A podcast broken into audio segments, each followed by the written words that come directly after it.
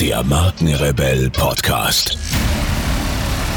Spannende Interviews, wertvolle Strategien und provokante Botschaften für Führungskräfte und Unternehmer.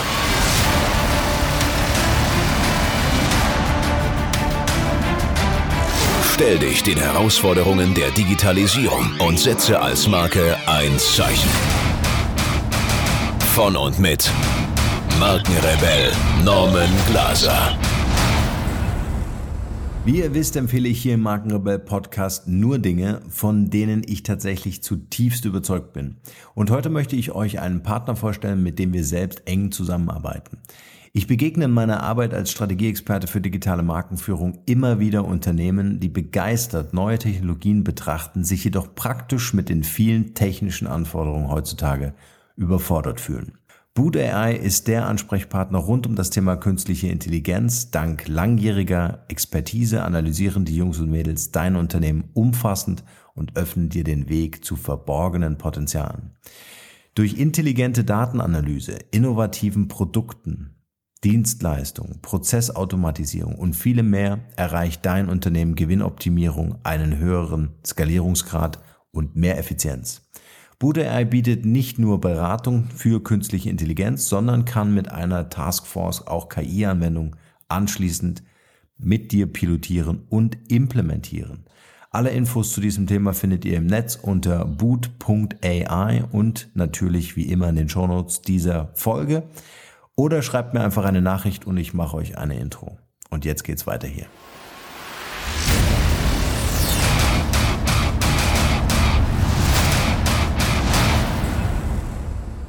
Herzlich willkommen zu einer brandneuen Folge The Art of AI. Vielen Dank für eure Zeit und schön, dass ihr wieder reinhört. Gemeinsam mit meinem Kollegen und KI-Experten Florian Schild werden wir heute wieder über künstliche Intelligenz sprechen, um euch als Unternehmern und Führungskräften dieses spannende Thema näher zu bringen und um zu sehen, welche Relevanz und welchen Nutzen die künstliche Intelligenz auch für euer Business haben kann. Diesmal werden wir uns genauer anschauen, wie man KI-Projekte erfolgreich starten kann, also was sind mögliche Einsatzgebiete und wie findet man heraus, ob das Thema für das eigene Unternehmen in Frage kommt. Hier spielen dann Aspekte eine Rolle wie die Projektentwicklung, also wie entwickelt man Ideen, wie geht man solche Themen konzeptionell an und kann man ein KI-Projekt möglichst effizient planen und umsetzen. Und an dieser Stelle noch einmal der Aufruf an euch, wenn ihr Fragen habt oder euch Themen im Bereich künstliche Intelligenz besonders interessieren, dann schaut gerne auf unserer Website markenrebell.de vorbei. Im Menü Service habt ihr die Möglichkeit, kostenlos unserer Messenger-Gruppe beizutreten. Doch nun lasst uns starten und freut euch auf eine neue Folge von The Art of AI mit Florian Schild. Viel Spaß dabei.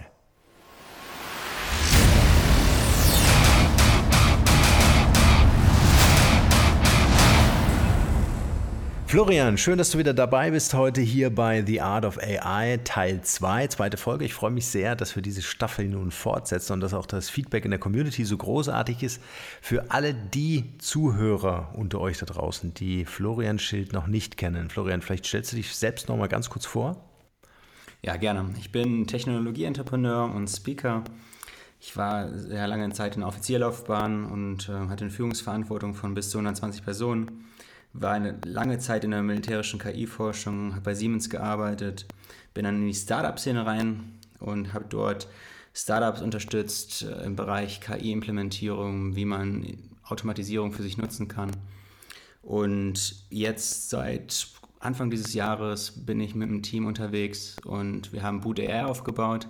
Das ist ein Unternehmen, ähm, was sich dann wirklich darauf spezialisiert, ähm, ja, Unternehmen dabei unterstützen, künstliche Intelligenz zu implementieren. Also das, das ist das, was es jetzt so bis heute schnell durchlauf äh, sagen kann. Sehr cool. Äh, wir verlinken einfach nochmal in den Shownotes ein paar Folgen zurück. Wir haben schon zwei aufgenommen. Einmal ein Interview äh, ähm, nach der, nach der, nach der Markenrebell-Manier mit dir. Oh, es reimt sich. Äh, und eine erste Folge von The Art of AI gibt es natürlich auch schon. Alle beiden Links in den Shownotes zu dieser Podcast-Episode hier. Heute soll es um das Thema äh, gehen, so startest du erfolgreich KI-Projekte. Jetzt ist es natürlich schön, ähm, sich darüber zu informieren und äh, interessant sicher auch für Unternehmen, sich damit auseinanderzusetzen. Und wir wollen einfach mal in dieser Folge ähm, äh, dein Know-how nutzen und ich hoffe, dir schlaue Fragen zu stellen, um zu überlegen, äh, a, für welche Unternehmen macht das Sinn, vielleicht auch Branchen, dass wir einfach mal ein paar Beispiele so hoch und runter philosophieren, aber vor allen Dingen auch, wie nähere ich mich einem KI-Projekt, beziehungsweise ähm, wie setze ich es dann tatsächlich auch um. Mhm, gerne, lass uns loslegen. Genau, äh, bevor wir äh, so in die Prozesse einsteigen, vielleicht können wir noch mal ganz kurz äh, so eine kleine formale Klammer um das Ganze machen und mal klären, was KI eigentlich ist. Es gibt ja immer verschiedene Begrifflichkeiten, die da draußen rumspuken. Äh, Machine Learning, Deep Learning, irgendwelche Chatbots und dergleichen. Vielleicht kannst du uns noch mal ganz kurz so einen kleinen Abriss, so einen kleinen einfachen Überblick geben, was diese Begrifflichkeiten überhaupt bedeuten und wie, das, wie man das vielleicht klassifizieren kann. Ja, vielleicht können wir da anfangen mit künstlicher Intelligenz allgemein. Also für mich sind es zwei Klassen, die künstliche Intelligenz aktuell beherrschen. Das sind einerseits die regelbasierte künstliche Intelligenz, also symbolisch, Frames, Expertensysteme, handgecraftete künstliche Intelligenz. Auf der anderen Seite haben wir dann wirklich die statistischen Verfahren. Ähm, da ist das wirklich das Machine Learning, was in der letzten Zeit immer populärer geworden ist ähm, Deep Learning, Neural Networks und verschiedene Typen von Machine Learning. Und diese zwei Klassen gibt es. Und da kann man halt jetzt das, was du gesagt hast, dran aufhängen. Das heißt, bei den statistischen Verfahren, hat es ja gerade schon gesagt, Machine Learning, Deep Learning gehört halt zum statistischen Verfahren, während Bots, ähm, die kann man einerseits, also früher waren sie halt häufig regelbasiert, das heißt, wenn jemand geschrieben hat, ähm, oder der Bot hat gefragt, wie heißt du, und hast gesagt, Florian, dann hat der Bot gesagt, hallo Florian. Das heißt, die Regel dahinter war, nimm den Eingabewert, also Florian, und pack den dahin. Das ist regelbasiert. Und man geht jetzt immer mehr dahin, dass man jetzt auch äh, ja, wirklich mit statistischen Verfahren dann den Dialog gestalten kann. Das heißt, wenn ich dann Florian eingegeben habe und ich sage, äh, ich bin männlich, dann kann die Routine verschiedene Verfahren, also wenn man noch mehr Informationen hinzugibt, zum Beispiel, ich mag gerne Eis, dann kann das Gespräch ganz anders verlaufen, ähm, mhm. als, als es gibt verschiedene Szenarien, wie das äh, Gespräch verlaufen kann. Mhm. Und das ist es eigentlich. Also das heißt, es sind ja statistische Verfahren, die man anwenden kann. Das heißt, der Dialog kann sich je nachdem, was für eine Person oder wie die Interaktion dann stattfindet, ähm, ja, verlaufen. Ja, ähm, die Frage, die ich mir stelle, ist, es ist ja, ja, wenn man so verschiedene Experten auch so in, in der Branche äh, hört oder viel liest über das Thema, dann ist immer für mich immer so die Frage, was ist denn eigentlich künstliche Intelligenz? Also für mich würde das eher bedeuten zu sagen, äh, ein System äh, wird durch einen selbstinitiierten Lernprozess besser und kann äh, Aufgaben zum Beispiel übernehmen, die der Mensch vorher gemacht hat, nur eben einfach wahrscheinlich effizienter und in der Zukunft vielleicht Aufgaben übernehmen, die der Mensch gar nicht mehr hätte alleine machen können. Ähm, ist, ist es nicht der, der, der Unterschied auch, dass man sagt, wenn man über KI spricht, dass es ein selbstlernendes System ist? Äh, ist oder ist es äh, eine ganz klare Definitionssache, dass man sagt, auch ein regelbasiertes, also wenn du das eingibst, dann sagt der Hallo Florian, ja, ähm, äh, dass das auch in die KI zählt? Also grundsätzlich, und hier ist die Definition zusammen weitläufig, also meine Definition von künstlicher Intelligenz ist, dass künstliche Intelligenz all das kann, was wir Menschen eben auch können hören, sehen, riechen, anfassen und Sachen lösen ähm, mit Hilfe von Kognition. Das heißt, wir interagieren mit der Welt, das sind die Eingabe der Daten, dann haben wir die Einheit, die KI, die das irgendwie in eine Form von einer Blackbox verarbeitet und es kommt ein Ausgabewert raus. Das ist für mich erstmal so grundsätzlich die, die Definition von künstlicher Intelligenz. Und ob da jetzt ein Regelwerk ist, was so hochkomplex ist, kann am Anfang sein. Und es gibt auch einige Experten, die sagen, das, was für uns heute künstliche Intelligenz ist, ist für uns morgen nur noch Software. Ja, ja absolut. Also im Grunde äh, kann man ja sagen, Siri von Apple ist eine KI, oder? Also äh, Google Suchmaschine ist eine KI. Ja, könnte man, könnte man von ausgehen. Aber wenn ich allerdings, äh, ich stelle mir immer gerne, wenn ich die Waschmaschine anstelle, stelle ich mir gerne einen Timer, indem ich halt einfach auf den Knopf drücke und sage, stelle Timer auf. Und da kommt wirklich immer wieder die gleiche Aussage. Da kann man halt fragen, okay, ist das jetzt wirklich Intelligenz oder ist, ist das, wenn ich einen Timer stelle, eigentlich immer immer die gleiche Regel sage, ähm, ich freue mich drauf, Florian. Also das, das weiß ich halt nicht, ob das wirklich intelligent ist oder eher dumm. Aber ich, ja. Es ist eher dumm. ich glaube, es ist. Es wirkt dümmlich, auf jeden Fall, ja. Ja, aber das ist echt eine, das ist, ich glaube, wir müssen eine philosophische Podcast-Folge zu dem Thema machen, weil das äh, ja dann äh, äh, gern immer heiß diskutiert wird. Aber ich denke auch, wie der Name ja schon sagt, so künstliche Intelligenz, also künstlich, sprich Maschine, Intelligenz, schon einen gewissen Intellekt mitzubringen, äh, ja, als ein Timer. Ja. Auf der anderen Seite, ähm, ich glaube, vor 100 Jahren würden wir sagen, äh, du hast eine Waschmaschine und die funktioniert mit einem Timer, wäre das wahnsinnig intelligent gewesen. Ja, durchaus, durchaus. Das würde man so benennen. Es gibt, man könnte aber die Frage andersrum auch noch stellen. Die Frage ist, was macht uns Menschen eigentlich intelligent? Und da gibt es ja auch die, die Ansicht, dass wir Menschen eigentlich auch nichts anderes sind als ein Sammelsorium von Regeln.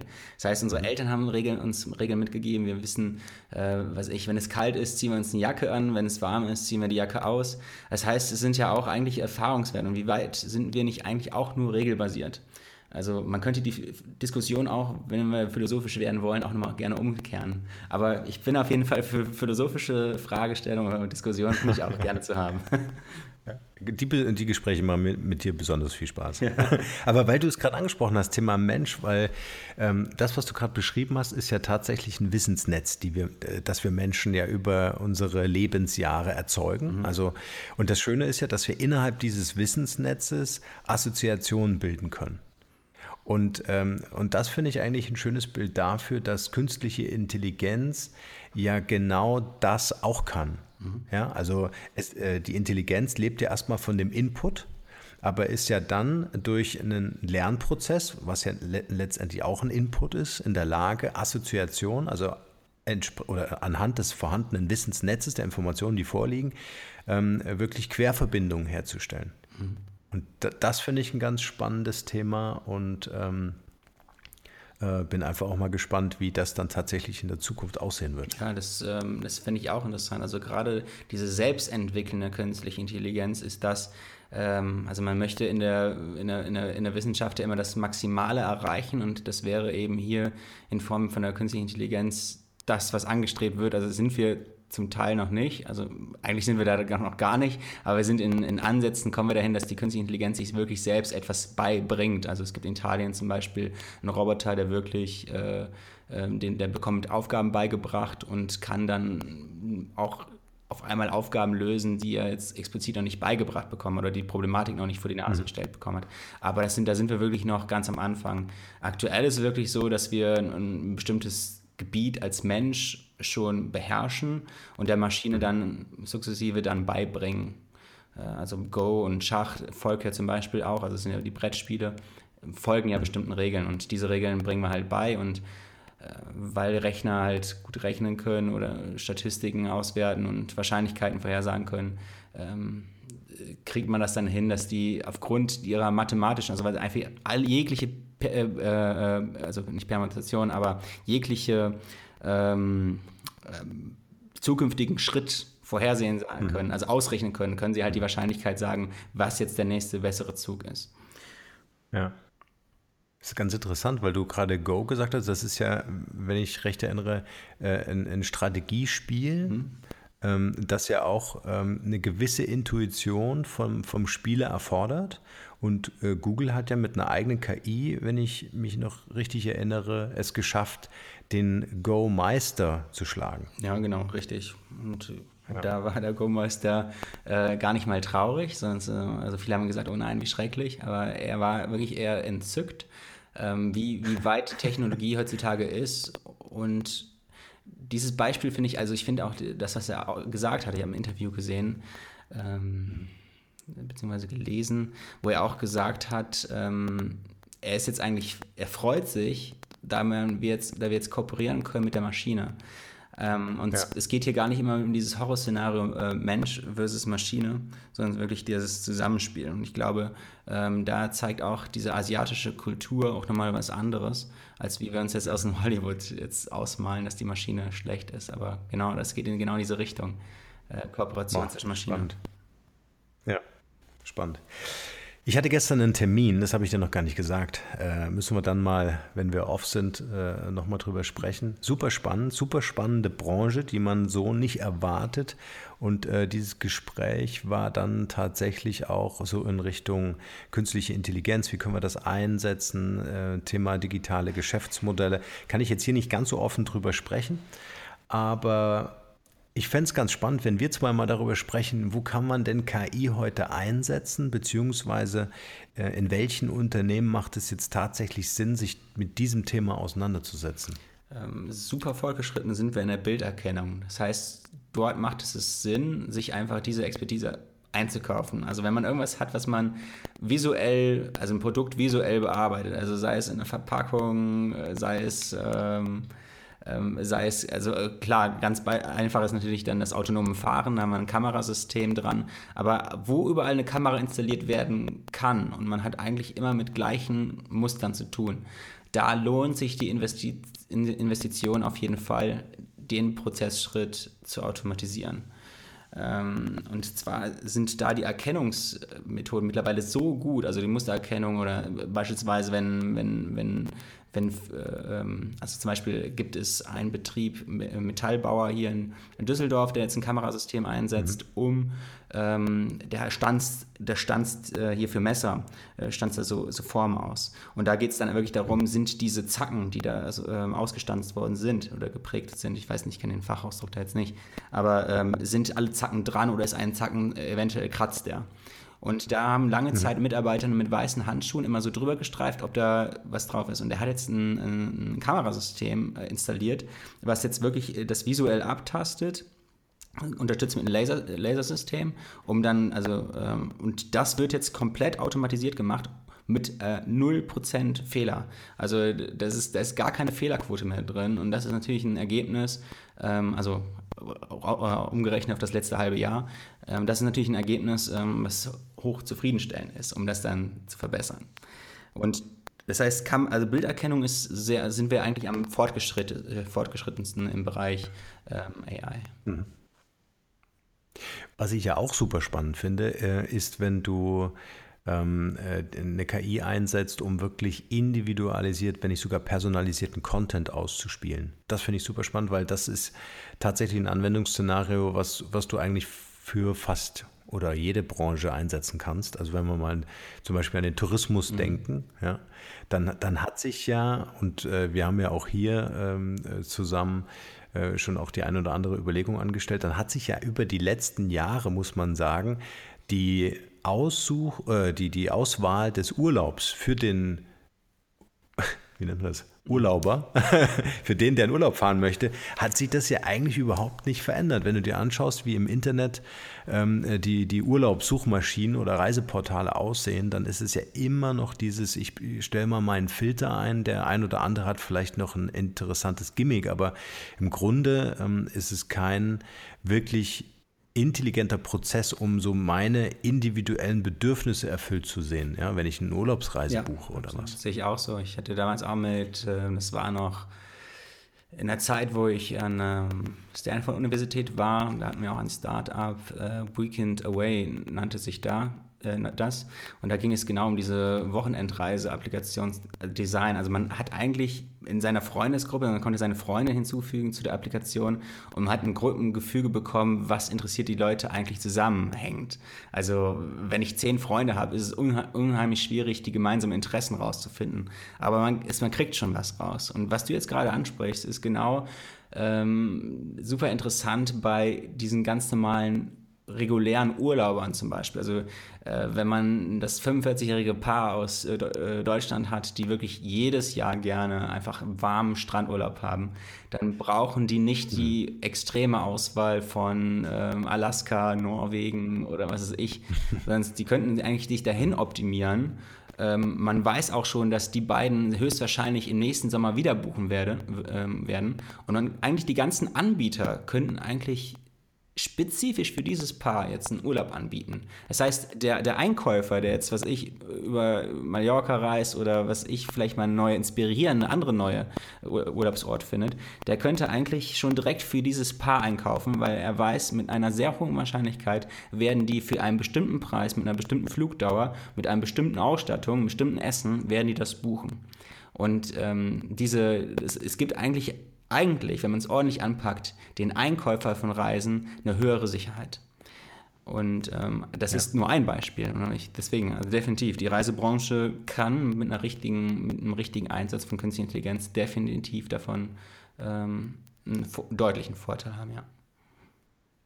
Ja, und an diesem Beispiel merkt man ja schon, und das ist auch das, was mir so in meinen ähm, Strategieberatungen äh, immer wieder auffällt, das Thema KI wird ganz deutlich und ganz merklich den Verkaufsprozess verändern, weil wir ja die Daten zusammenkriegen. Äh, einmal die, die ganzen Assets, die ich vielleicht als Reiseveranstalter oder als Automobilunternehmen anbieten kann, also meine ganzen Produkte, meine Ausstattungsmerkmale, meine Leistungen. Und auf der anderen Seite die, die aggregierten Informationen der Kunden, die ich vielleicht habe oder der Zielgruppe, äh, die ich vielleicht habe. Und wenn ich das übereinander lege, kann ich ja wirklich sehr präzise aussteuern, ähm, was diese Person interessiert und welche Informationen die braucht, um dann letztendlich eine Kaufentscheidung zu treffen. Richtig. Sehr spannend. Jetzt haben wir über die Reisebranche gesprochen. Äh, jetzt haben wir, ähm, was ich auch zum Beispiel äh, sehr spannend finde, äh, da wollte ich mit dir auch noch mal ganz kurz so surfen auf dieser kleinen Welle, ähm, hm. Hotelbranche. Finde ich auch ein super spannendes Beispiel. Ich kenne, weiß nicht, ob du mehr Hotels in deinem Leben gesehen hast als ich, aber vielleicht hast du auch besondere Hotels vielleicht auch schon gesehen. Aber diesen, diesen, diese Idee eines, eines digitalen Concierges, ja, ähm, äh, zu sagen, okay, ähm, ich weiß, wer bei mir im Hotel übernachtet äh, und was diese Person hm, besonders gern hat oder welche Vorlieben oder dergleichen, ja. Und dann kann ich wirklich mein Angebot auf diese Person vor Ort so zurecht ähm, äh, schneiden, dass das Erlebnis im Hotelzimmer, in der Hotelbar, im Restaurant, im Hotel selbst oder auch so im Umkreis des Hotels an, an äh, Events, an Angeboten einfach äh, super individuell auf meinen Hotelgast passt. Mhm. Finde ich eine super spannende äh, Geschichte. Ich weiß nicht, hast du mal was Intelligentes in einem Hotel gesehen? Ähm, ich habe ein Pilotprojekt mal gesehen, wo man, wenn man die Tür zumacht, hinter der Tür ähm, dann man mit dem Hotel interagieren kann. Also diese äh, tatsächlich die, ähm, zum Beispiel konnte man seinen Tageszyklus eingeben, wobei ist es so super intelligent, wobei Smart Home ist eigentlich genau das. Man gibt äh, ein, wann ist man zu Hause, man, dann geht die Heizung an und so weiter. Also man konnte halt einstellen, ähm, wann man zum Beispiel schlafen will äh, und dann dimmt sich das Licht, also es ist nicht super spannend. Ähm, was war, was, war, was war eigentlich das Spannende daran? das, ich, ja, ja, echt ja, cool genau. gewesen zu genau. sein. Also äh, oh, eigentlich, ja klar, wir können es jetzt abkürzen. Äh, nein, also ich, es gibt kein super intelligentes Hotel. Ähm, Kenne ich nicht. Ich denke, ähm, beim Urlaub weiß ich es auch nicht, ob ich es unbedingt bräuchte. Allerdings für Businessreisen ja, definitiv.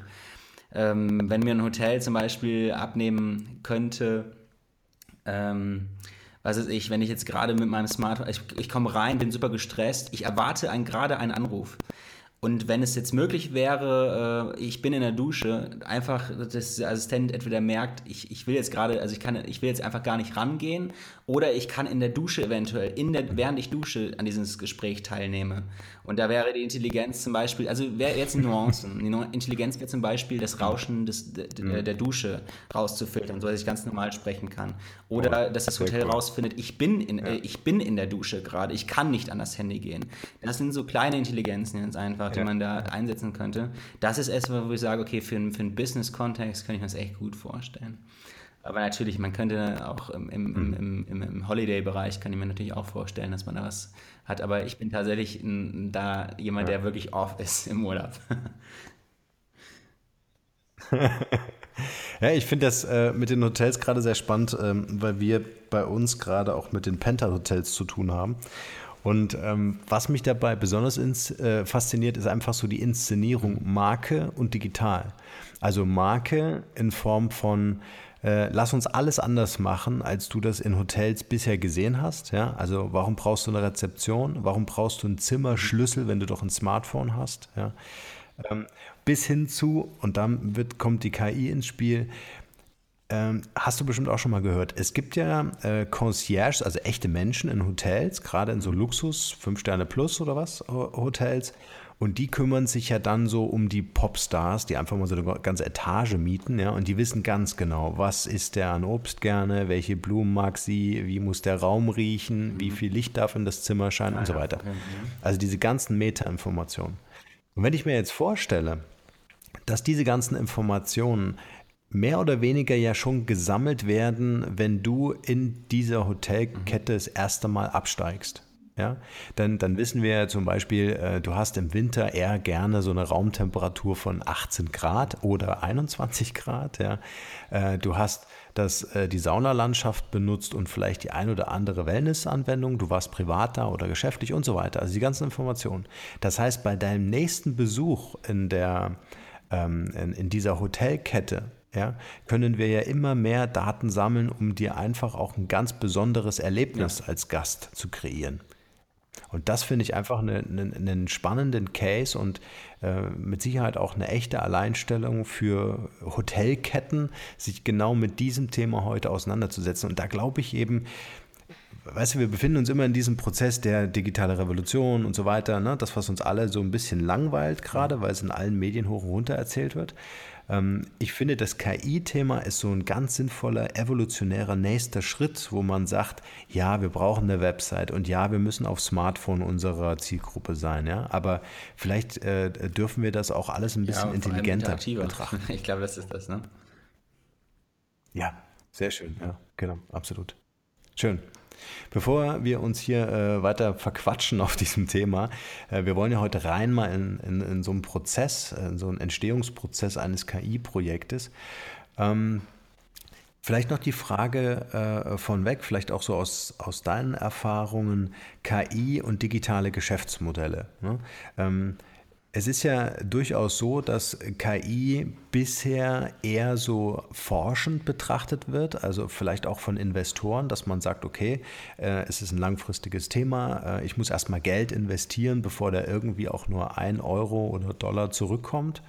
Ähm, wie wichtig ist es für dich, mit einer KI auch gleich ein digitales Geschäftsmodell zumindest zu avisieren? Also das muss jetzt noch nicht von Anfang an so umgesetzt sein, aber zumindest das im Hinterkopf zu haben oder ja, da, vielleicht da so auch als schon so sieben Jahre unternehmerisch unterwegs bin, versuche ich das von Anfang an, weil ich auch jedem, auch selbst wenn es ein soziales Projekt ist oder ein Social AI, wenn man es so nennen mag, ist erstmal ein Begriff jetzt so nenne, aber ähm, dann kommt ja am Ende, immer wenn irgendwas da rumkommt, kann man das gesellschaftlich wieder zurückgeben. Und das finde ich gerade super wichtig. Also jegliche Automatisierung, die geschieht, äh, manche sprechen ja auch von, dass KI besteuert werden soll oder dass KI ein eigenes ähm, ähm, ja, so, so, ein Budget haben soll. Also einfach sagen, okay, die, die, hier diese KI bekommt jetzt eine Million Euro und wenn die einen Unfall baut, dann muss das daraus bezahlt werden. Bis das kein Geld mehr da ist, dann muss sie abgestaltet werden. Also solche Gedanken gibt es. Ähm, aber ich denke mhm. bei jedem, ähm, bei jeder Pilotierung schon auch immer, dass es wirtschaftlichen Sinn hat. Ähm, die Zeiten, wo ich jetzt am, in meiner Freizeit, also in der Schulzeit eigentlich viel mehr noch am Computer saß und da äh, aus Lust und Freude entwickelt habe, äh, die sind eigentlich weitgehend vorbei. Also hat wirklich, das ist jetzt meine Profession geworden. Und ähm, genau, das hat, der, der Shift ist anders. Ja. Ja, also immer mitdenken und das sehe ich absolut genauso. Ich glaube, äh, äh, das muss am Ende auch wirklich eine Zielsetzung ja, sein, in der man ja. so entgegen, sich entgegen entwickelt. Ja, kann man so sagen? Entgegen entwickelt, ja, genau. Ähm, was braucht man, wenn, also wenn wir uns jetzt mal so in die Situation reinversetzen oder auch meinetwegen in Unternehmen hineinversetzen, die sagen, wir wollen ein KI-Projekt für uns entwickeln, für unsere Branche, aber speziell natürlich für unsere Produkte und Dienstleistungen bleiben wir mal bei dem Thema ähm, äh, Hotellerie, dann wäre ja die wichtige Frage, bevor ich so anfange, mich so in die ähm, ersten Phasen des KI-Projektes zu stürzen, was brauche ich alles konkret? Also die Unternehmer, Was die mich das immer fragen, gibt eigentlich immer gerne vier Zutaten.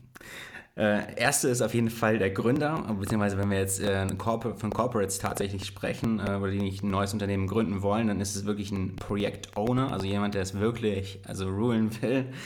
Ähm, also Mensch, die wirklich an AI glauben, das ist super wichtig, das ist häufig unterschätzt, ähm, die auch wirklich äh, in der Lage sind, aus Sehr Unternehmen, gut. Projekten ja. wirklich Unternehmen zu machen. Also das ist ja, was wir gerade gesprochen haben, also wirklich den wirtschaftlichen Sinn dahinter nicht verlieren, also irgendwie gucken, wie hat das, also was heißt Wirtschaft? Wirtschaft, was heißt eigentlich wirtschaftlicher Sinn und Geld? Also Geld ist ja eigentlich, dass ein anderer Mensch sagt, ja, das ist mir wert, um meine Zeit gegen die andere Zeit oder gegen die Ersparnis der Zeit zu haben. Das heißt, Geld kann gleichzeitig auch irgendwo einen Sinn vermitteln. Das heißt, die Idee muss einen Sinn ver äh, vermitteln.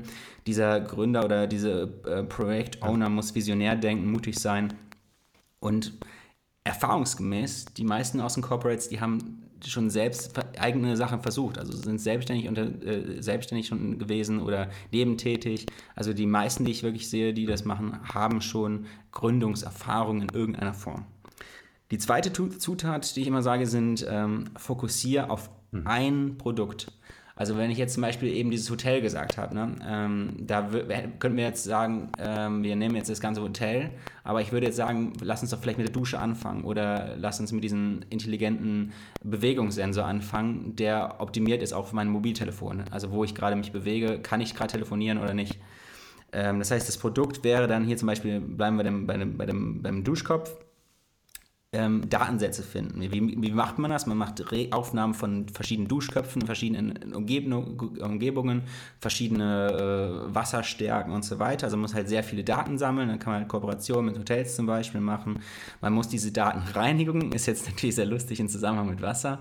Und äh, ja, dann tatsächlich integrieren. Also man erstellt Modelle daraus, also das ist halt, was künstliche Intelligenz macht. Man nimmt die Daten, also diese Regenwasser Audioaufnahmen, ähm, erstellt daraus erste Modelle, extrahiert da Features, um, macht zum Beispiel, spricht man dann mal und sagt, okay, wie stark sind die Wassertropfen noch zu hören und dann geht man so, so, so weiter. Denn der dritte Aspekt ist und das ist nicht zu unterschätzen, äh, die technische Expertise. Das ist auch, womit wir mit Boot AI eben auch wirklich uns sehr stark aufgestellt haben. Also wir haben eine sehr starke technische Expertise. Also ich seit meiner Jugendzeit, mittlerweile 17 Jahre Künstliche Intelligenz-Erfahrung. Mein Partner, äh, mit dem ich zusammen Boot AI gegründet habe, 10 Jahre Erfahrung mit einem großen Netzwerk. Und hier ist es wirklich dann zu schauen, technisches Leadership für künstliche Intelligenz. Und das ist wirklich eine, also so eine, so eine wie so ein vor einem Orchester zu stehen und so eine, wirklich das Orchester zu führen. Das ist nämlich ein ganz anderes äh, Führen, als wie man es vielleicht früher hatte mit einer normalen Webagentur, wo man einer kann Datenbanken, einer kann Webend, äh, äh Backend und einer kann Frontend Development. Hier müssen wir wirklich schauen, wie kommen Fachexpertise zum Beispiel, also jemanden, der sich zum Beispiel mit der Wasserstruktur auskennt oder jemanden, der sich mit Sprache, Gesang auskennt. Wie bringe ich den jetzt mit einem Entwickler zusammen, der hinter das mathematische Modell dahinter versteht? Also das ist meist auch noch jemanden, der zwischen den Mathematiker und dann hinter dem, dem Experten vermittelt. Also das kann man skalieren, beliebig skalieren. Also das Team kann man klein halten, aber auch groß halten. Aber das ist halt so, die technische Expertise muss auf jeden Fall rein. Ähm, und die äh, vierte Sache, sehr, sehr wichtig, auch schon bei den Entwicklern sehr wichtig, ist die Community. Ist das Produkt muss von der Gesellschaft angenommen werden. Das ist das Erste. Das heißt, äh, wenn wir, wir, wir immer Leute sagen, also Leute schreien gerade in Deutschland immer mehr auf, äh, was sind mit meinen Daten, was ist mit den Monopolen und so weiter. Wir haben die vier apokalyptische Reiter, ähm, Google, Microsoft, Apple, ähm, die einfach jetzt Daten sammeln und da muss man halt gucken, dass man die Gesellschaft halt irgendwie mit involviert, aber auch Community in Form von, von, von Experten. Und diese letzten zwei Pfeiler, eben diese Technik, Expertise und Community, das ist das genau, womit wir uns mit Boot AI zum Beispiel auch eben auch aufgestellt haben. Aber das sind die vier Zutaten, nochmal eben zusammenfassend. Also das erste ist eigentlich äh, der Gründer oder eben der Projektowner. Das vierte, äh, zweite ist ähm, fokussiert auf, dich auf ein Projekt. Dritte Technik, Expertise und vierte ist Community. Diese vier Dinge. Cool. Habe ich natürlich Fragen, völlig klar. ja, schieß ähm,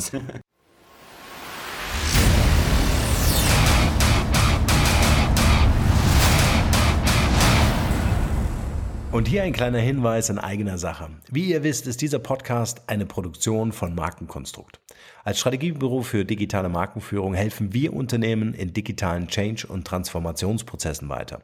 Wir glauben nicht, dass standardisierte Methoden und Vorgehensweisen konkrete Lösungen für vorhandene Probleme sind. Jedes Unternehmen ist aus unserer Sicht ganz individuell für sich zu betrachten, um Engpässe und Herausforderungen zu identifizieren. Mit unserem branchenübergreifenden Know-how setzen uns Unternehmen dort ein, wo Digitalkompetenzen gebraucht werden.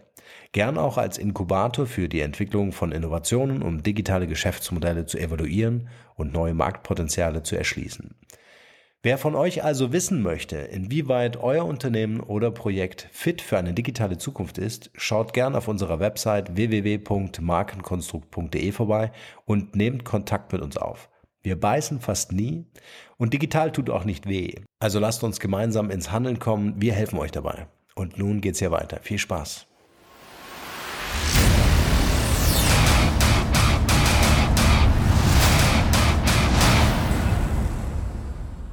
Der Owner finde ich absolut sinnvoll und kann ich super nachvollziehen bei äh, einem Startup. Nehmen wir ein Corporate, klassisches Corporate. Ähm, ich bin Unternehmer unserer Hotelkette ja, oder meinetwegen ähm, Inhaber oder sowas mhm. äh, und stelle mir jetzt die Frage, okay, wer ist jetzt mein Owner? Ist es der hochmotivierte Praktikant, der seit äh, drei Monaten bei uns ist, äh, super technikaffin ist, sich autodidaktisch per YouTube Tutorials alles selber beibringt? Ist es eher der Marketingchef? Mit einer gewissen Affinität zu digital oder der IT-Chef? Was würdest du sagen? Ähm, super spannende Frage. Also ich beschäftige mich genau mit der Kommunikation, internen Kommunikation. Das ist einer der großen, also das Change Management eigentlich, yes. äh, ist einer, oder digitale Transformation, die beiden hängen eigentlich zusammen. Das ist ein ganz, ganz, ganz großer Knackpunkt. Und diese ja. sogenannte Lehmschicht, also zwischen der eigentlichen Führung, die da auch begeistert ist und auch wirklich den Bedarf sieht und auch wirklich unterstützen will. Ich sehe wirklich in den Vorständen die leuchtenden Augen, wenn sie dann meinen Vortrag zum Beispiel hören. Okay, wir haben jetzt Schleichwerbung. Aber wenn ich sehe wirklich, die sagen, Herr Schild, lassen Sie uns das jetzt anpacken, das machen wir. Und dann äh, gehe ich aus dem Unternehmen raus und das hatte ich, glaube ich, letztes Mal schon mal gesagt. Das, äh, war ein Versicherungsunternehmen.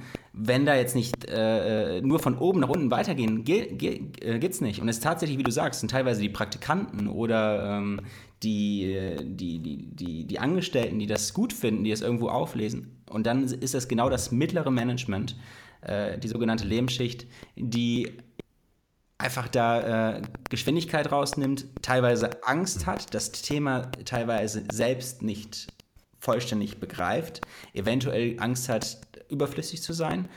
Und das mhm. ist genau der große, große Knackpunkt. Und hier gilt es, gilt es eben, ähm, aber die Frage war ja eigentlich, wer soll der Owner sein? Aber ist genau, um, um das erstmal zu verstehen, ist es gar nicht zu, so zu leicht zu sagen, wer der Owner ist, weil der Praktikant äh, kriegt vielleicht den Auftrag, weiß, das geht. Mhm. Ähm, aber mit diesen Corporate Startups Ideen, wie zum Beispiel hier in Bonn gibt es ein großes DAX-Unternehmen, da habe ich das beobachtet. Die haben super Programme. Also da, da schlackern so manche Startup-Events mit den Ohren. Äh, ich finde, die Leute sind motiviert, aber das sickert nicht an den Vorstand weiter. Ich weiß nicht, wo das versickert. Das sind tolle Ideen. Äh, die, die pitchen, die haben Marktpotenzial aber die versickern, weil es irgendwo nicht durchsickert, äh, irgendwie nicht hoch an den Vorstand geht. Und mhm. da ist es eben, da ist das große Problem. Und was, was, was braucht dieser, die, was braucht eben diese Schicht? Äh, das ist die große Frage, mit der ich mich jetzt in letzter Zeit immer häufiger beschäftige. Ähm, und da möchte ich eben auch die Angst nehmen, sondern auch hier künstliche Intelligenz nimmt euch jetzt nicht die Arbeit per se weg. Ja, mag sein, dass es weniger Arbeit gibt, aber im Team seid ihr noch viel stärker. Und ähm, auch wenn du es nicht weißt, äh, also Führungsstrukturen muss sich einfach wirklich auch etwas ändern. Und das ist auch, was ich eben meinte mit dieser technischen Expertise. Also lass, lass mich vielleicht kurz das noch eben sagen. Also diese technische Expertise inkludiert eben auch dieses technisches, äh, technische Leadership. Und das ist äh, nicht zu unterschätzen. Ja. Vielleicht um hier auch nochmal einen äh, Lösungsansatz von meiner Seite äh, zu liefern. Ich bin mit allem äh, absolut deckungsgleich, was du gesagt hast. Das ist ein Riesenproblem in den Unternehmen. Weil auf der einen Seite habe ich als Unternehmen natürlich die Motivation zu sagen, äh, das muss aus meinen eigenen Reihen geführt werden. Ja, und dann suche ich irgendwie die Person, die meines Erachtens, ne, und da reden wir oft über Menschen, die eben nicht dieses technische oder die Digitalkompetenzen so vereinen in sich. Ja, die, die wählen dann irgendjemanden aus. Das, das muss jetzt auch nicht immer nur KI sein. Ja. Ich erlebe das auch zum Thema Markenentwicklung. Ja. Da, da sind dann wirklich Marketingverantwortliche in Positionen, äh, die, die über unzureichende Erfahrung und über unzureichendes Digital-Know-how verfügen. Ja? Und das ist bei KI oder technischen Projekten genau das Gleiche. Warum? Weil man das als Corporate einfach so aus den eigenen Reihen beflügeln möchte. Ähm, ich berate tatsächlich gerade einen Vorstand äh, genau zu diesem Thema und mein Vorschlag ist es, äh, sich klarzumachen, dass die Digitalkompetenz zukünftig im eigenen Unternehmen sein muss völlig klar. Ich glaube, da sind wir uns alle einig. Ja.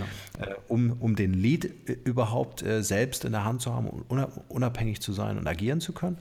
Und äh, der Weg dorthin muss einfach so sein, dass ich mir einen Interimsmanager besorge, ne, der ein externer Berater sein kann oder muss, weil ich die Kompetenz nicht habe, der mir aber hilft, A, das Projekt anzuschieben, zu starten und auf der anderen Seite mir auch hilft, äh, digital kompetente Leute, und da brauche ich ja in der Regel nicht nur den, den einen CDO oder wen auch immer, sondern halt dann auch die Crew, die erforderlich ist, um das technische Projekt dann auch fortzuführen, mhm. der mir hilft, diese Person zu suchen. Ja? Also ich glaube, und das ist ein, also ich sehe einfach tatsächlich im Markt, wie viel unglaublich viel Geld verbrannt wird, weil dort wirklich Leute gefunden werden, die einfach nicht die Expertise mitbringen, ja, ähm, die, die aufgrund von Stellenausschreibungen kommen. Ja. Also ich meine, äh, ich glaube, die Top-Leute da draußen würden niemals auf eine Stellenanzeige reagieren. Die Zeiten sind vorbei. Ja, ja ganz ehrlich. Definitiv. Also wenn du filtern möchtest, wer nichts taugt, dann machst du eine Stellenausschreibung. Böse gesagt. ja, aber ich bin völlig bei dir. Ich glaube, ähm, äh, ähm, ähm, es ist toll, motivierte Le Leute im Unternehmen zu haben. Das, was du auch angesprochen hast, finde ich super wichtig, die Angst zu verlieren und zu sagen, okay, äh, wir öffnen uns diesem Prozess, aber wir holen uns halt auch einfach die Leute, die wir für diesen Prozess brauchen, mhm. ja, um dann letztendlich eine interne Unit oder wie ich das gerne nenne, einen internen äh, Inkubator aufzubauen, der äh, das dann fortführen kann. Ja. Dann äh, hattest du gesagt, ähm, äh, auch die Sinngebung, äh, ja, vor allen Dingen auch die Zielsetzung. Also wir haben gerade im Hotel über die Dusche gesprochen, ne? ähm, äh, auch die Überprüfbarkeit zu haben, zu sagen, okay, ähm, du hast völlig richtig gesagt, auch aus meiner Perspektive, den Fokus zu setzen auf ein Produkt, auf ein Szenario ne? und dann zu überprüfen, bringt mich das und meinem übergeordneten Ziel tatsächlich näher? Ja? Was will ich denn eigentlich machen? Will ich das intelligente Hotelzimmer kreieren ja? und bringt mich diese Duschthematik diesem Ziel näher? dann finde ich es auch super wichtig, ähm, Fokus zu setzen, weil, und so geht es ja uns allen, ja, wenn wir begeistert von was sind, dann explodiert auf einmal dieses Projekt. Ja, und die, die ja genau, ich würde, also äh, das, wie gesagt, das gerade nochmal eben zusammen, also ja. ähm, es ist tatsächlich wichtig, erst eine Strategie, Strategie, natürlich auszuarbeiten und dann wäre sozusagen die Taktik, ja. äh, lasst uns erstmal mit einem Produkt anfangen. Klar, also äh, ich würde jetzt kein Unternehmen empfehlen, jetzt einfach mal, entwickelt mal einen Duschkopf, das, das kann ich wirklich nur bei diesen Enterprise-Unternehmen genau. äh, empfehlen, die sich das leisten können, fünf, sechs Projekte einfach zu starten. Aber klar, äh, Strategie ist das Erste. Ja. Genau, dann haben wir das Thema Datensammeln, wie du gesagt hast, und auch die Datenbereinigung, ne? also die Qualität der Daten letztendlich. Mhm. Ähm, ist, glaube ich, auch noch so ein ungehobener Schatz, finde ich super spannend, super wichtig.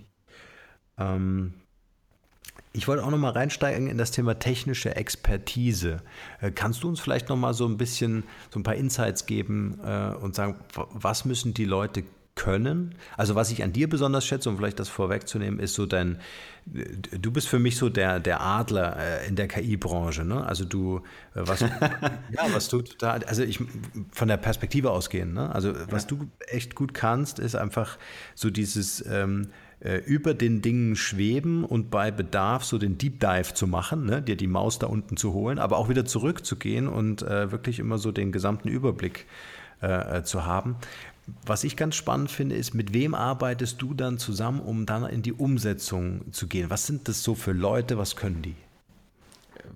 Das sind ganz, ganz, ganz unterschiedliche Leute.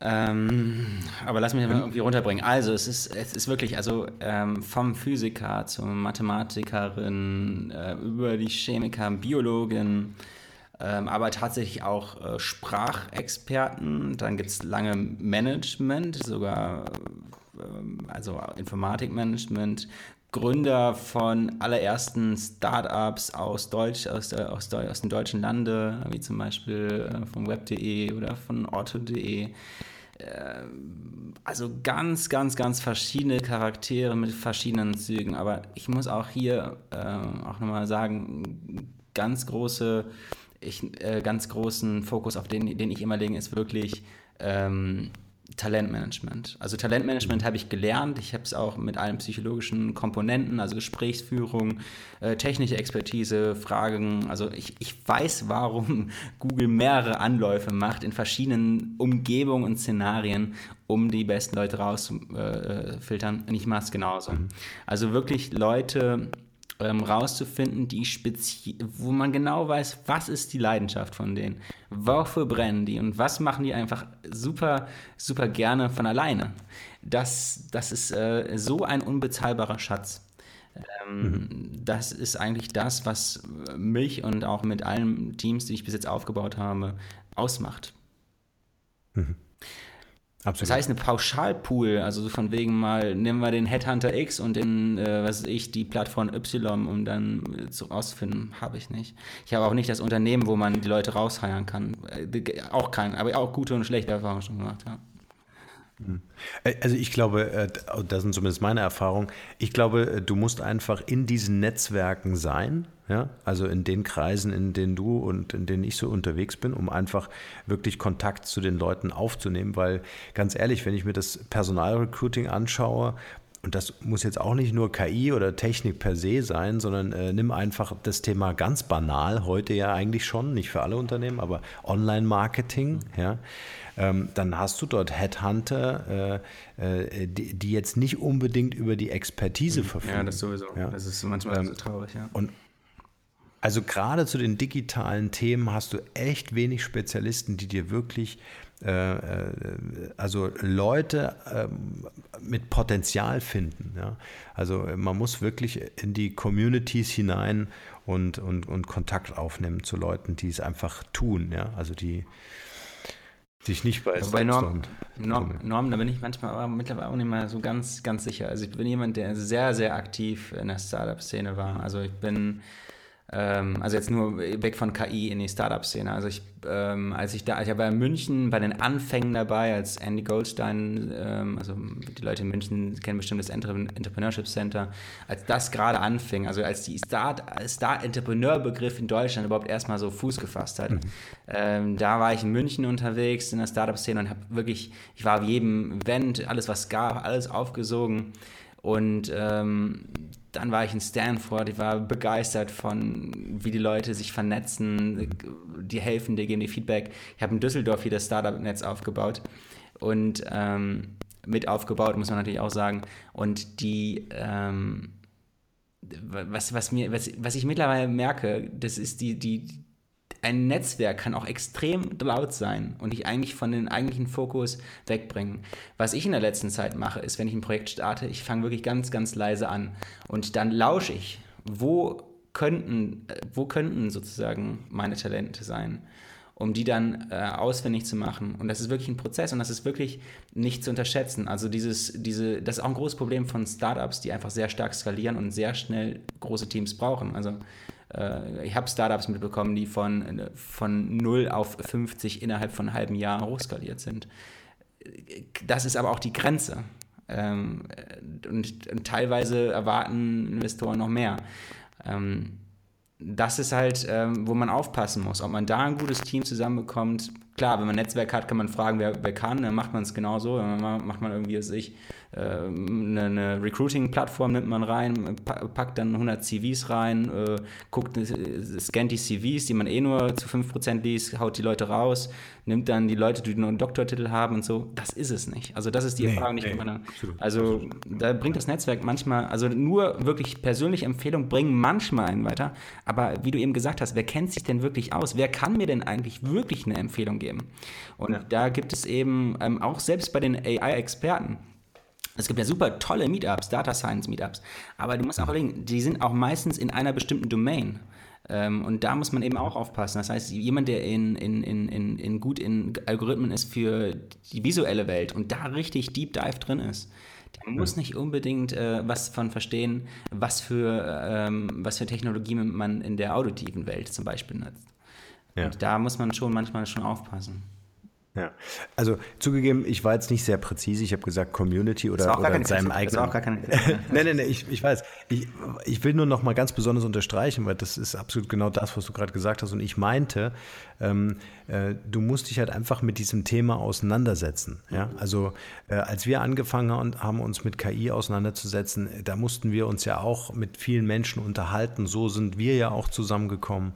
Ja, also du musst dann halt einfach auch so dein Netzwerk oder ne, auch so dein, dein, dein Wissensnetz äh, ergänzen um dieses Thema und um, vor allen Dingen um diese Leute, um dann irgendwie auch einen Zugang zu bekommen. Ja, wenn du, und das ist ja, im Grunde ist es ja in jedem Bereich das Gleiche. Ich verstehe gar nicht, warum das gerade in digital äh, so, so ganz anders sein soll. Ja? Wenn du eine, eine coole Marke bauen möchtest, ja, dann gehst du, wenn du, wenn du echt Qualität haben möchtest, gehst du halt nicht in deine Vorort-Werbeagentur, die T-Shirts produziert, sondern dann suchst du dir halt echten Markenspezialisten und dann musst du halt einfach in diese Community einsteigen und dich umhören und lauschen. Wer, wer ist da einer, der mir helfen kann, die Person zu finden, die ich für mein Projekt brauche? Genau. Und auch nicht die und nicht ja. dann das Produkt verkauft, was er gut handelt. Ja. Genau.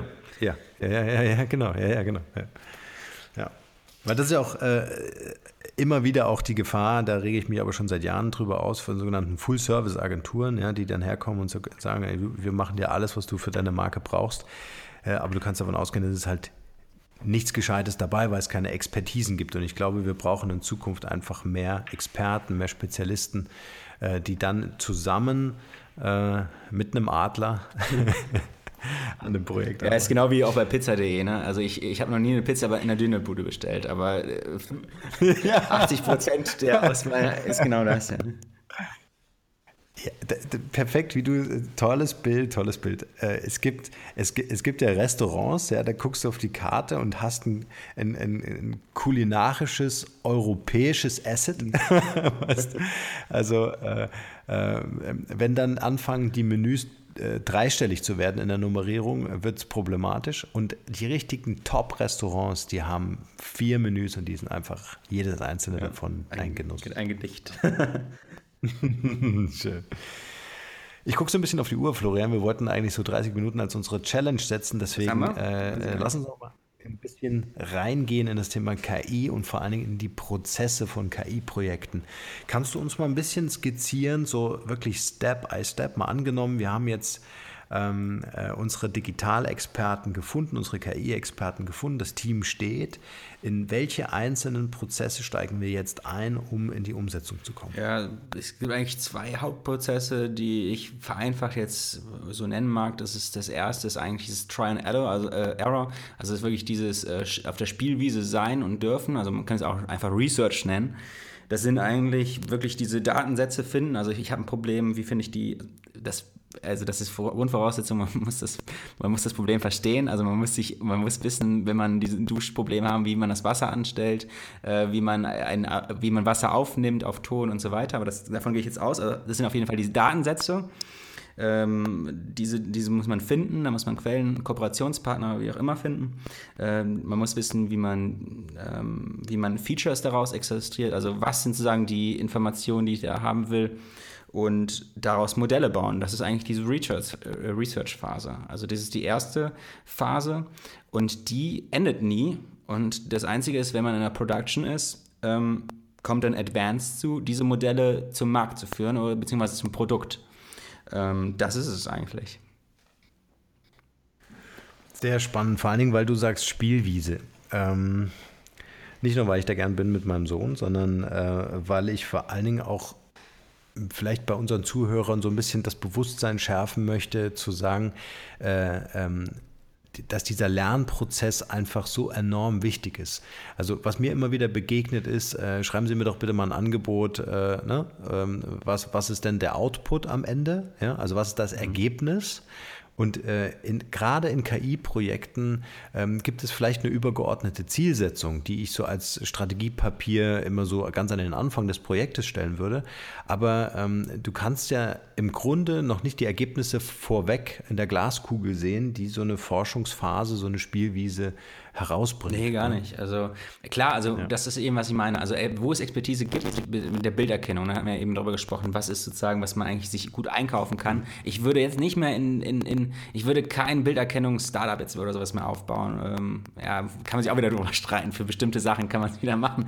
Aber es ist, äh, wenn man zum Beispiel weiß, man möchte zum Beispiel einfach nur äh, seine Assembly-Line äh, sozusagen kontrollieren, äh, Qualitätskontrolle und so weiter, dann kaufe ich mir das ein, fertig, dann, bums.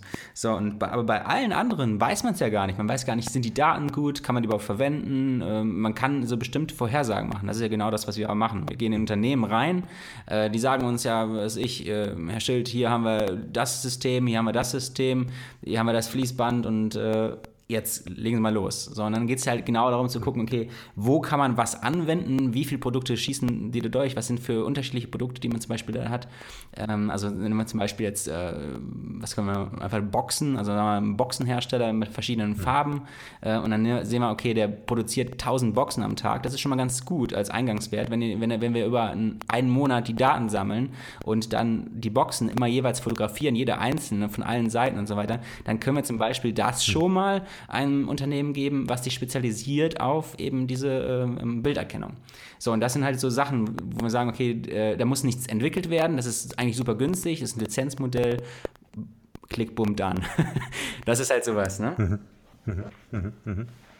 Ja, finde ich auch ganz spannend. Also gerade ähm, was wir zum Beispiel sehr häufig machen, ist gar nicht so sehr die, die Beauftragung eines konkreten Projektes, ja, sondern in dem ersten Step wirklich die Beauftragung einer Evaluierung erstmal nur, um Potenziale und Risiken einfach auch abzuwägen. Ja, um am Ende, und das ist, glaube ich, ganz wertvoll für Corporates, am Ende wirklich eine Handlungsempfehlung als Output zu haben und zu sagen, ähm, äh, die, die Überlegung, eine KI einzusetzen, um digitale Geschäftsmodelle zu entwickeln, um vielleicht das bestehende Geschäftsmodell zu erweitern oder irgendwann auch mal zu ersetzen, mhm. vielleicht, man weiß es ja nicht, ähm, äh, denke ich, ist eine sehr gute Grundlage, um dann wirklich davon äh, ganz konkrete entweder Teilprojekte oder vielleicht sogar eigene Produkte ja, oder sogar ein eigenes Startup abzuleiten und zu sagen, okay, äh, das Risiko wollen wir gerne eingehen, weil wir einfach sehen, dass das Potenzial enorm mhm. ist. Ja. ja. Also Aber was, was mir gerade mal so, ähm, vielleicht kann man einfach mal Folgendes machen. Also wir könnten ja eigentlich mal, vielleicht ist es sinnvoll, ich habe gerade überlegt, vielleicht machen wir mal so eine, wir könnten mal so eine Checkliste erstellen, was braucht es für ein Unternehmen, ähm, um sozusagen ähm, mal loszustarten. Also was wären so die ersten Schritte? Also können wir von mir aus auch von mir aus auf, was ich, Boot AI, äh, schlecht Markenrebell oder sowas äh, online stellen. Einfach so eine Checkliste zum Download, ähm, dass man mal so ein Gespür dafür hat. Okay, wollen wir das in diese, ähm, zu dieser Podcast-Folge in die ja, Show Notes gerne machen. Cool, ich habe es aufgeschrieben. Sehr coole Idee, ja. Einfach äh, hilft, glaube ich, einfach auch, ähm, sich, sich gut vorzubereiten und wirklich mal du so die einzelnen Phasen ähm, so, so, eine Orientierung zu geben, ne? wie so ja, ein roter weil, weil Faden es ist, wie du gesagt hast, also es sind halt teilweise diese, diese ganz banalen Fragestellungen oder auch gar nicht mal die, also es ist, ähm, ich habe gestern noch einen Vortrag von einem Philosophen gehört. 98 Prozent unser tägliches Leben oder der, der, der Leben allgemein, also der, der, ganzen Population auf der ganzen Welt, ist nur routiniert und man möchte eigentlich nichts anderes. Wenn ich mein Auto jedes Mal in der Garage parke und selbst habe hab ich den schönsten Parkplatz vor dem Haus, äh, ich, ich parke das Auto immer in der Tiefgarage. So, und ähm, jetzt ist halt die Sache, ähm, was machen, also äh, warum, warum macht man das? Also das ist einfach nur reine Gewohnheit. Und äh, das Problem ist, viele Unternehmer sehen immer diese, diese Routinen, also diese Routinen, die man hat und brechen daraus gar nicht aus. Und deswegen braucht es häufig äh, einen Impuls von außen. Ja. Und der macht ja auch Sinn. Ich meine, das ist ja in der Selbstreflexion, ähm, ne, wenn wir uns jetzt mal so mit uns selbst beschäftigen, auch immer wichtig, jemanden zu haben, ob es der Lebenspartner ist, der beste Freund oder meinetwegen auch ein Therapeut oder so, ja, ja, der den Spiegel hält, ja, in dem man reinschauen darf. Was mir auch immer wieder begegnet ist, ähm, und das finde ich auch ein ganz spannendes Thema, deswegen ist deine Checkliste einfach eine super coole Sache, ähm, dass wir bei den Unternehmen schon ein Bewusstsein mittlerweile äh, davon haben, dass Digitalisierung wichtig ist und dass man sich mit Change-Prozessen auseinandersetzen muss, gerade auf Vorstands- oder C-Level-Ebene. Ja.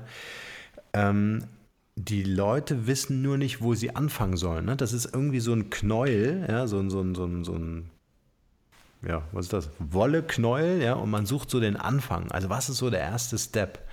Und äh, da glaube ich, ist einfach wirklich so ein Strategiekonzept mit einer Forschungsphase als, als erstes ähm, wirklich eine, eine gute Idee, um einfach auch so die Budgets zu schonen und nicht frühzeitig zu verbrennen, ja, sondern wirklich ganz konkret zu sagen, okay, ähm, das hat geholfen, unsere Branche aus dieser Perspektive besser zu verstehen und zu verstehen, was kann Technik hier mehr leisten, mhm. vor allen Dingen künstliche Intelligenz. Schön. Tolle Idee.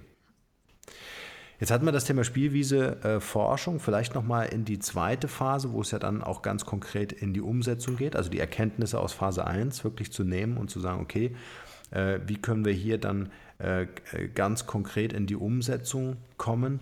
Gibt es da so aus deiner ähm, Perspektive ungefähre, ich weiß, es ist, ist total abhängig natürlich, worüber wir hier reden, ne? aber ungefähre Zeiträume, ähm, die man so einplanen muss und sagt, okay, das brauchen wir mindestens, um, ähm, um was Vernünftiges auf die Beine zu stellen?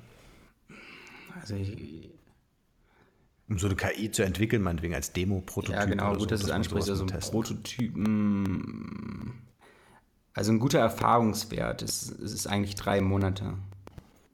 Drei Monate, drei Monate hat man schon, also da mhm. kann man auf jeden Fall schon fundiert, äh, also auch wirklich, also hat man ein Paper, also selbst ganz bei einem ganz, ganz unbekannten Thema, äh, gehen wir davon aus, wir haben null Expertise. Dann kann man schon Papers, Research machen, man kann erste Sachen implementieren, man kann Daten bekommen. Wenn man es dann nicht schafft, Daten zu, zu haben schon und wenn man es nicht schafft, erste Algorithmen irgendwie das Laufen beizubringen, in Anführungszeichen, dann wird es halt super teuer und dann würde ich es zumindest für den Mittelstand nicht mehr empfehlen. Also drei, Mon drei Monate Phase würde ich sagen, okay. ist, ist, ein gesundes, gesunder Ansatz. Klar, und dann gibt es halt noch diese, diese Rapid Fire sozusagen ähm, Startup Weekend mäßig, also 72 Stunden Let's Fire, äh, kann man natürlich auch machen. Also das, das, das ja. geht sogar im kleinen Stil. Also dass man Finde ich auch sehr sexy, muss ich echt sagen. Ja, das, das Also um einfach mal so, weißt du, erstmal so erste Impulse zu bekommen, was passiert denn da eigentlich gerade? Ja? ja, es sind halt diese sogenannten Hackathons.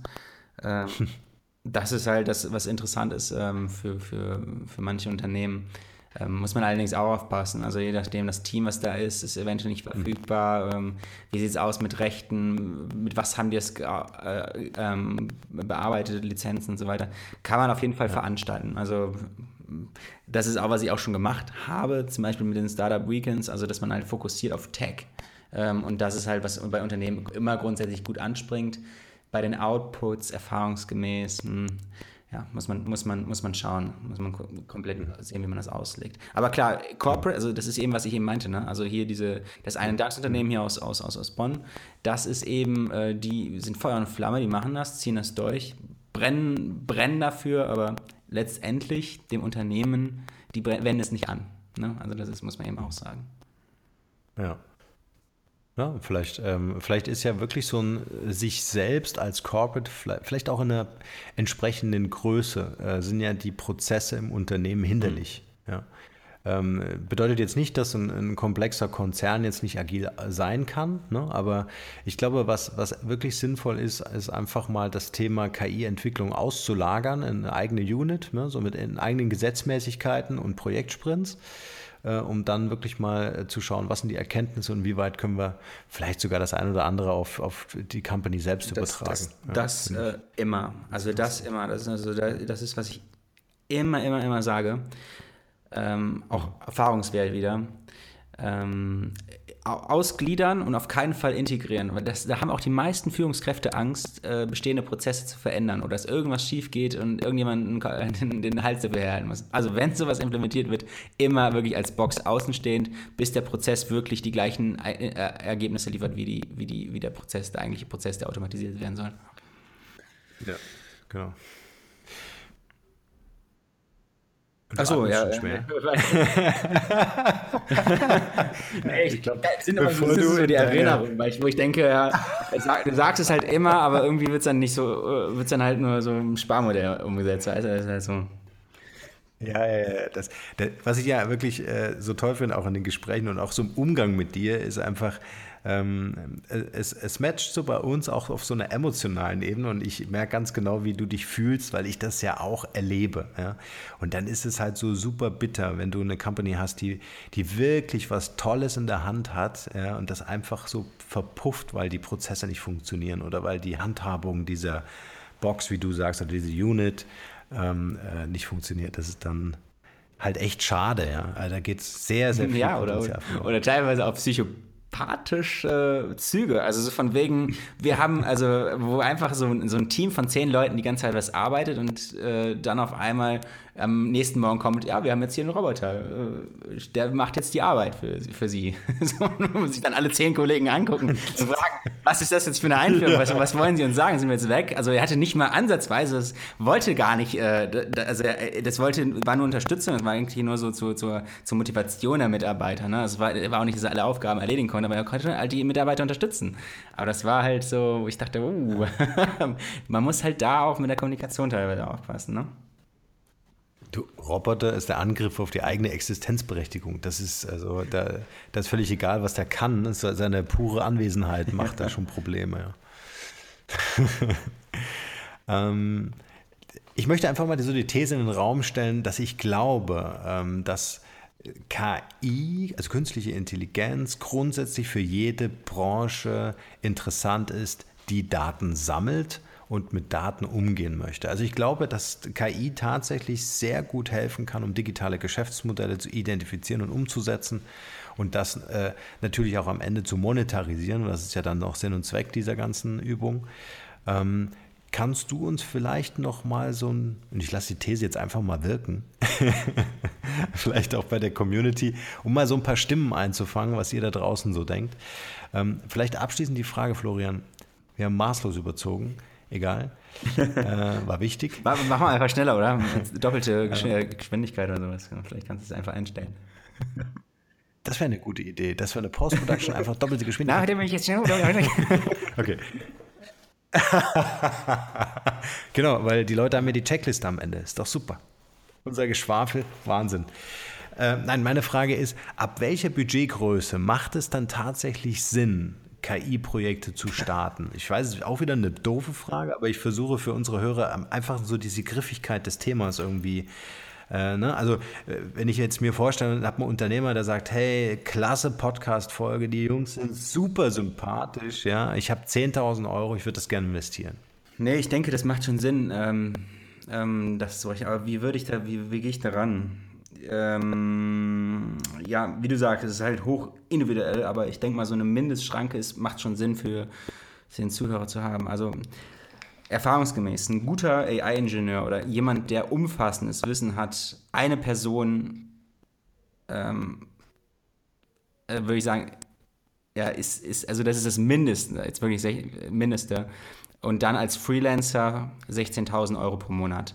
Das ist das, was ich sagen würde, wenn man wirklich selbst AI oder KI implementieren will. Dann kann man sich ja hochrechnen, was es für drei Monate kosten würde. Aber wenn man einen wirklichen Experten hat, der kann dann wirklich nach drei Monaten sagen, das ist möglich, das können wir, das können wir implementieren oder hat schon Sachen umgesetzt und so weiter. Also das ist, glaube ich, die kleinste Unit. Also wirklich 16.000 pro Monat und dann kann man es ja hochskalieren, wie man es will. Ja.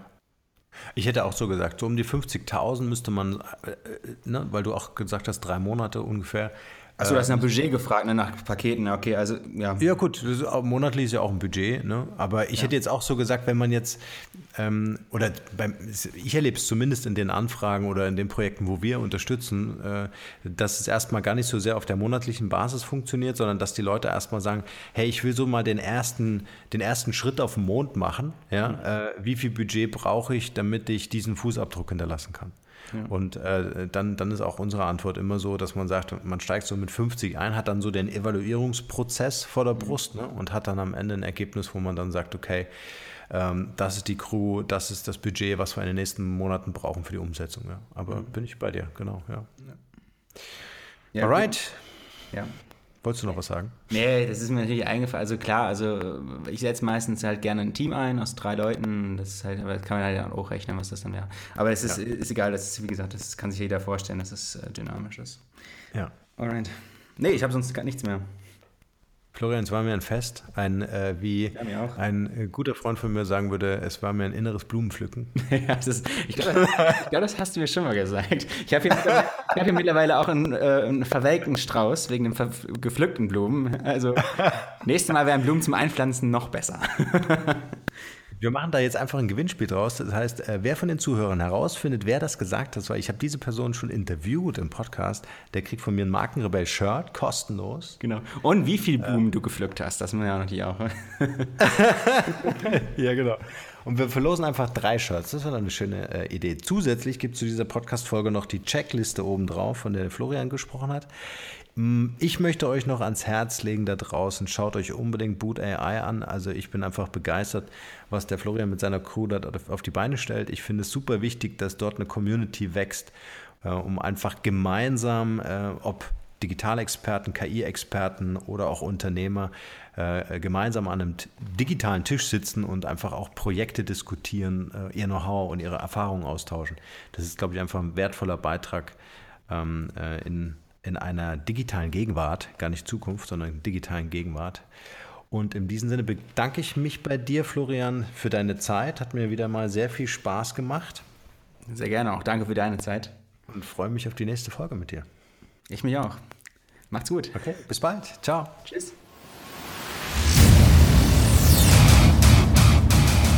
Hier noch eine wichtige Info für alle die unter euch, die sich mit dem normalen E-Mail-Newsletter nicht zufrieden geben können, die noch ein paar Deep Dives vertragen können und zusätzlich eine wertvolle Content-Lieferung auf ihr Smartphone für clever halten. Den empfehle ich unbedingt unseren neuen und vor allem kostenlosen Messenger-Service. Ganz egal, ob ihr WhatsApp, Facebook Messenger, Insta oder Telegram verwendet, wir liefern euch alle neuen Podcast-Folgen, natürlich unseren monatlichen Ratgeber als E-Book sowie weitere spannende Informationen frei Haus in eure Lieblings-App. Und das alles kostenlos und ohne Werbespam. Das verspreche ich euch. Geht dafür einfach auf unsere Website www.markenrebell.de und klickt im Menü oben auf den Punkt Service. Probiert es einfach mal aus. Es ist kinderleicht und seid gespannt, was hier in den kommenden Wochen so alles abgeht. Wenn euch dieser Podcast gefallen hat, wären wir euch sehr verbunden, wenn ihr euch kurz Zeit nehmen könntet und uns eine Bewertung bei iTunes da lasst. Das dauert nur wenige Sekunden und ihr helft damit, dass auch andere diese Informationen erreichen und wir diesen Podcast für euch noch viel, viel besser machen können. That's it. Alle Informationen wie immer in den Shownotes. Nur das Beste für euch und bleibt rebellisch. Bis bald. Ciao.